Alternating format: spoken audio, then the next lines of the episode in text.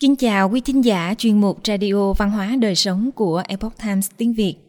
Hôm nay, chúng tôi hân hạnh gửi đến quý vị bài viết có nhan đề Lời chứng của cụ ông 92 tuổi về sự tàn ác của Trung Cộng. Bài viết của tác giả Tôn Cường. Mời quý vị cùng lắng nghe. Năm 2012, có một bài viết lan truyền trên mạng về một cụ ông 92 tuổi yêu cầu gia đình ghi sáu lời thú tội trên bia mộ của mình. Gia đình ông đắn đo vì người ta thường ghi công trạng, thành tích chứ không ai ghi những việc làm sai trái trên bia mộ cả. Nhưng cụ ông vẫn cương quyết. Suy ngẫm về hành trình cuộc đời của mình, ông luôn hối hận về những tội lỗi khiến tâm hồn ông bị dày vò. Ông đã hết lần này đến lần khác cầu xin Đức Phật tha thứ. Nhưng Đức Phật chỉ mỉm cười với ông mà không trả lời. Đó là lý do tại sao ông quyết định viết ra tội lỗi của mình và cầu xin sự tha thứ để linh hồn ông được yên nghỉ nơi chính suối. Ông cụ họ Từ, sinh năm 1920. Không rõ liệu ông có còn sống đến ngày nay không. Hành trình cuộc đời của ông là bằng chứng về sự tàn ác của Trung Cộng. Bài viết đó có tiêu đề đây là sự ăn năn của một công dân 92 tuổi, nhưng còn bao nhiêu người nữa cần phải ăn năn về tội lỗi của họ. Dưới đây là lời thú nhận của ông cụ. Lời nhận tội thứ nhất lấy đồng hồ của các phi công Mỹ đã chết. Tháng 3 năm 1942, một chiếc máy bay của nhóm hộ bay, nhóm tình nguyện viên đầu tiên của Mỹ, AVG, đã rơi xuống khu rừng phía sau làng tôi. Hai phi công nhảy dù ra ngoài và hạ cánh xuống ngọn đồi của núi Nhị Lan. Khi ấy tôi đang đốn củi trong khu vực đó. Sau khi chạy tới, tôi thấy những chiếc dù treo trên cây và hai phi công nằm trên đống đá, người bê bết máu. Tôi đến gần và phát hiện cả hai người đều đã chết. Tôi đứng đó một lúc và không hiểu sao lại có ý nghĩ kỳ quặc là kiểm tra xem liệu họ có vật gì đáng giá không. Cuối cùng tôi đã lấy đồng hồ của hai người họ. Ngày hôm sau, chính quyền thị trấn dưới thời Trung Hoa Dân Quốc đã cử người chuyển hai thi thể đến Trùng Khánh. Khi mọi người khiêng họ qua làng, tôi ở trong nhà và không dám ra ngoài xem. Tôi xấu hổ về bản thân mình. Trời ạ, à, những người Mỹ này đến đây để giúp chúng tôi chống lại quân Nhật. Chúng tôi nên thấy biết ơn. Vậy mà tôi lại lấy đồng hồ của họ. Tôi có còn là một con người nữa không?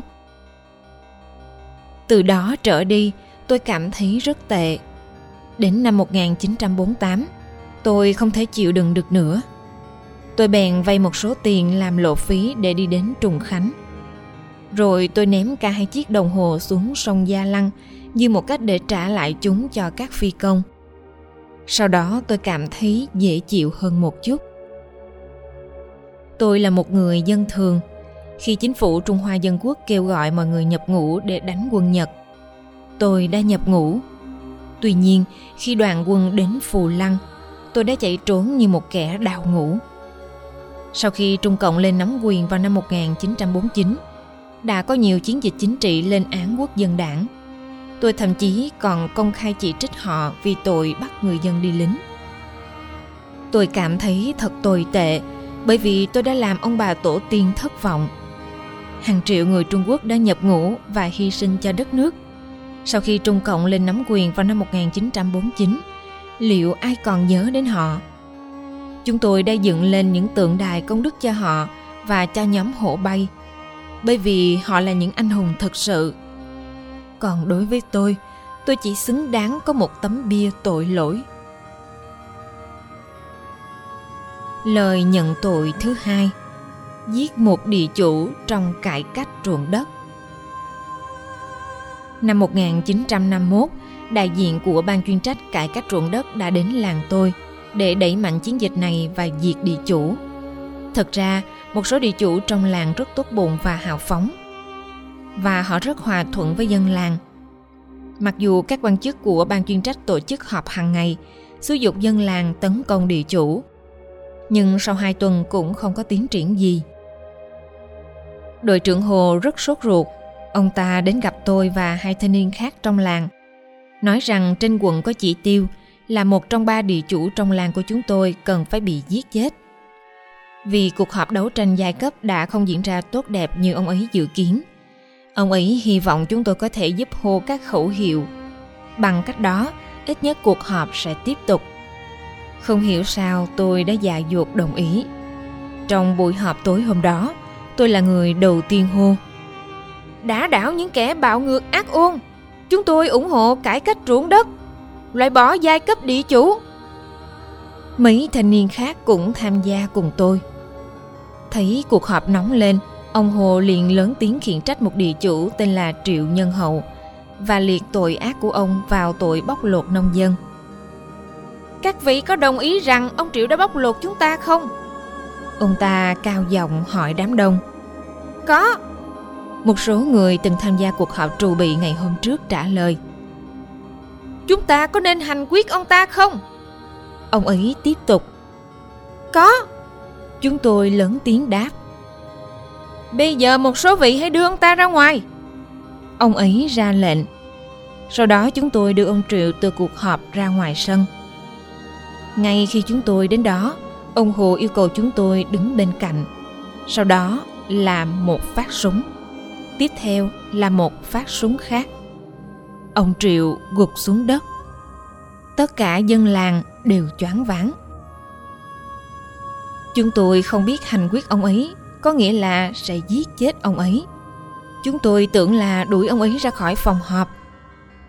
Bằng cách đó, chúng tôi đã đánh mất lương tri và gây ra cái chết của ông Triệu.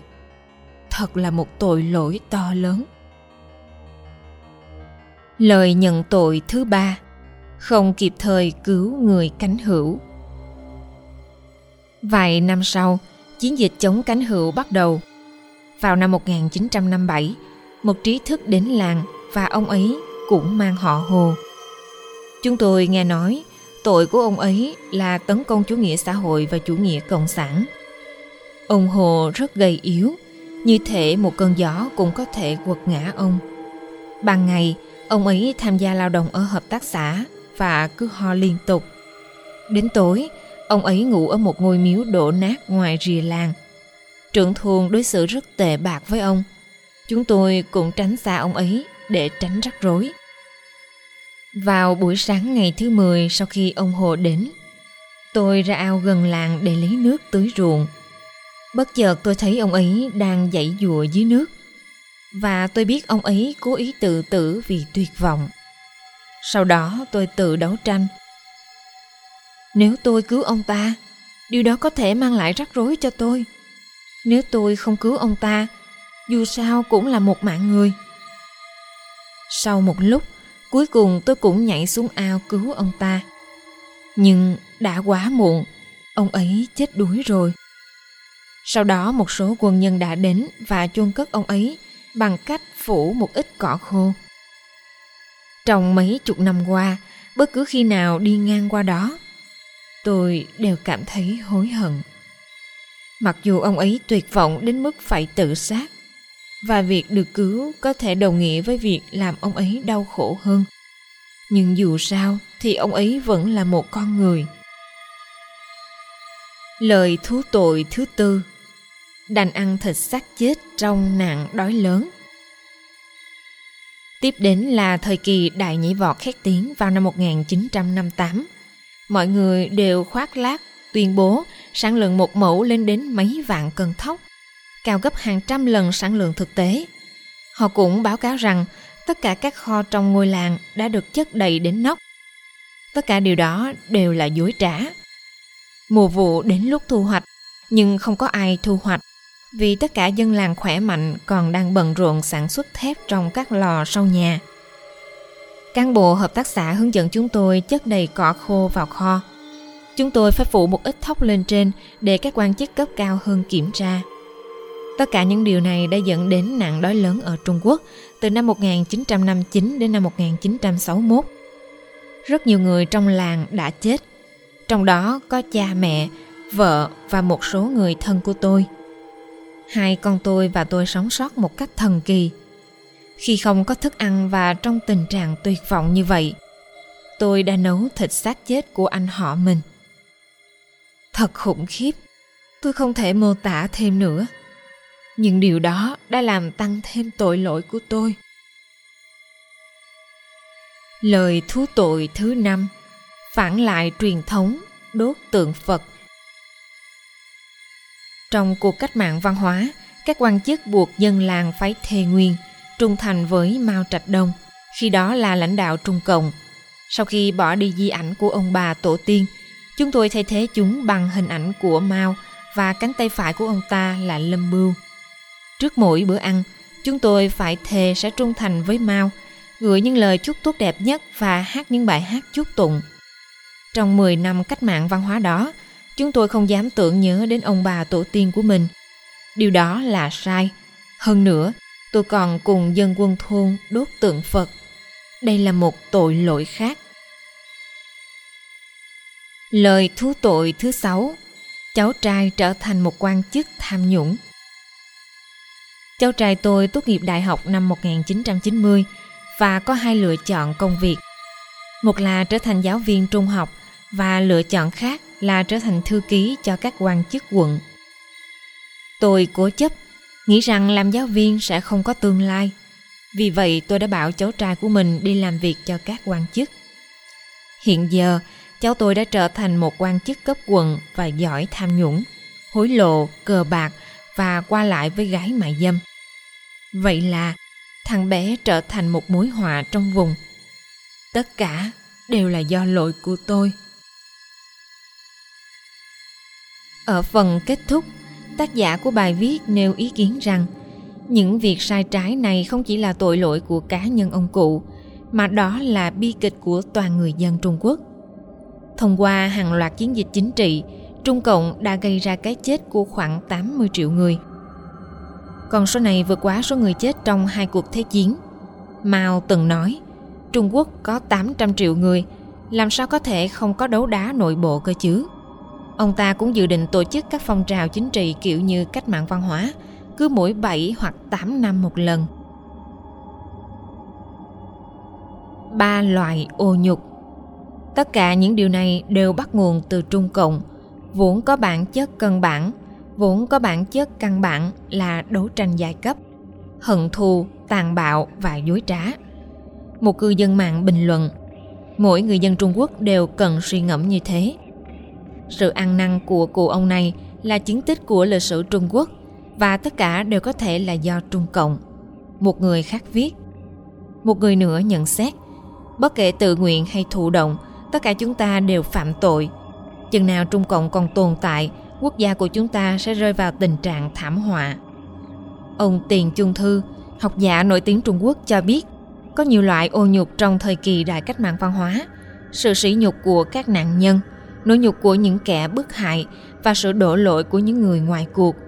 Nếu vậy, chẳng phải mỗi chúng ta đều phải chịu trách nhiệm về sự ngăn trái này ở một mức độ nào đó hay sao? Cũng trong một bình luận, một phụ nữ cho biết mẹ bà sinh năm 1918, hơn cụ ông 92 tuổi này 2 tuổi. Mẹ bà luôn dặn bà không được làm điều xấu, vì vậy bà và các anh chị em đã luôn làm theo lương tâm của mình. Tuy nhiên, một trong những người bạn học của bà đã công kích bà trong một phong trào chính trị tồi tệ, đến nỗi khiến bà mất hết hy vọng. Bà đã tìm cách tự tử, may mắn thay bà đã được cứu. Bà viết, tôi không thể hiểu nổi tại sao nhiều người Trung Quốc lại mất trí và mù quáng, nghe theo lời xúi dục của Mao để làm việc xấu. Do vậy, trong những năm sau đó, khi được cấp trên đề nghị vào đảng, bà đã từ chối. Bà cho rằng trở thành một thành viên của Trung Cộng không phải là một vinh dự. Thoái Trung Cộng Ngày 3 tháng 3 năm 2021, qua trang web The Epoch Times, một nhóm 15 người đã từ bỏ tư cách thành viên của các tổ chức như Đoàn Thanh niên Cộng sản và Đội Thiếu niên Tiền phong Cộng sản của Trung Cộng. Một trong những người này là cô Long Yến, giống như những người Trung Quốc khác. Từ nhỏ, cô Long đã nghe kể rằng Trung Cộng là tốt và phục vụ nhân dân. Cô viết, dần dần chúng tôi nhận thấy đây đều là những lời dối trá. Sau khi vượt tường lửa và truy cập thông tin ở nước ngoài, cô nhận thấy lịch sự khác với những gì cô được kể. Cô viết tiếp, Trung Cộng hầu như không làm bất cứ điều gì khác ngoài việc gây hại cho người dân Trung Quốc. Cô Long cho biết mẹ cô đã làm việc chăm chỉ với hy vọng rằng cô và những người khác sẽ thành công và trở thành người tốt. Nhưng ở trường, những gì cô học được là lịch sử giả, chính trị giả và văn hóa giả. Cô hỏi, làm sao bạn có thể trở thành một người tốt với một nền giáo dục như vậy? May mắn thay, giờ đây cô đã biết đến văn hóa truyền thống, câu chuyện chân thực về Pháp Luân Công cùng nguyên lý chân, thiện, nhẫn. Cô giải thích, điều quan trọng là phải quay trở lại với các giá trị truyền thống, luôn giữ thiện tâm và từ bỏ trung cộng.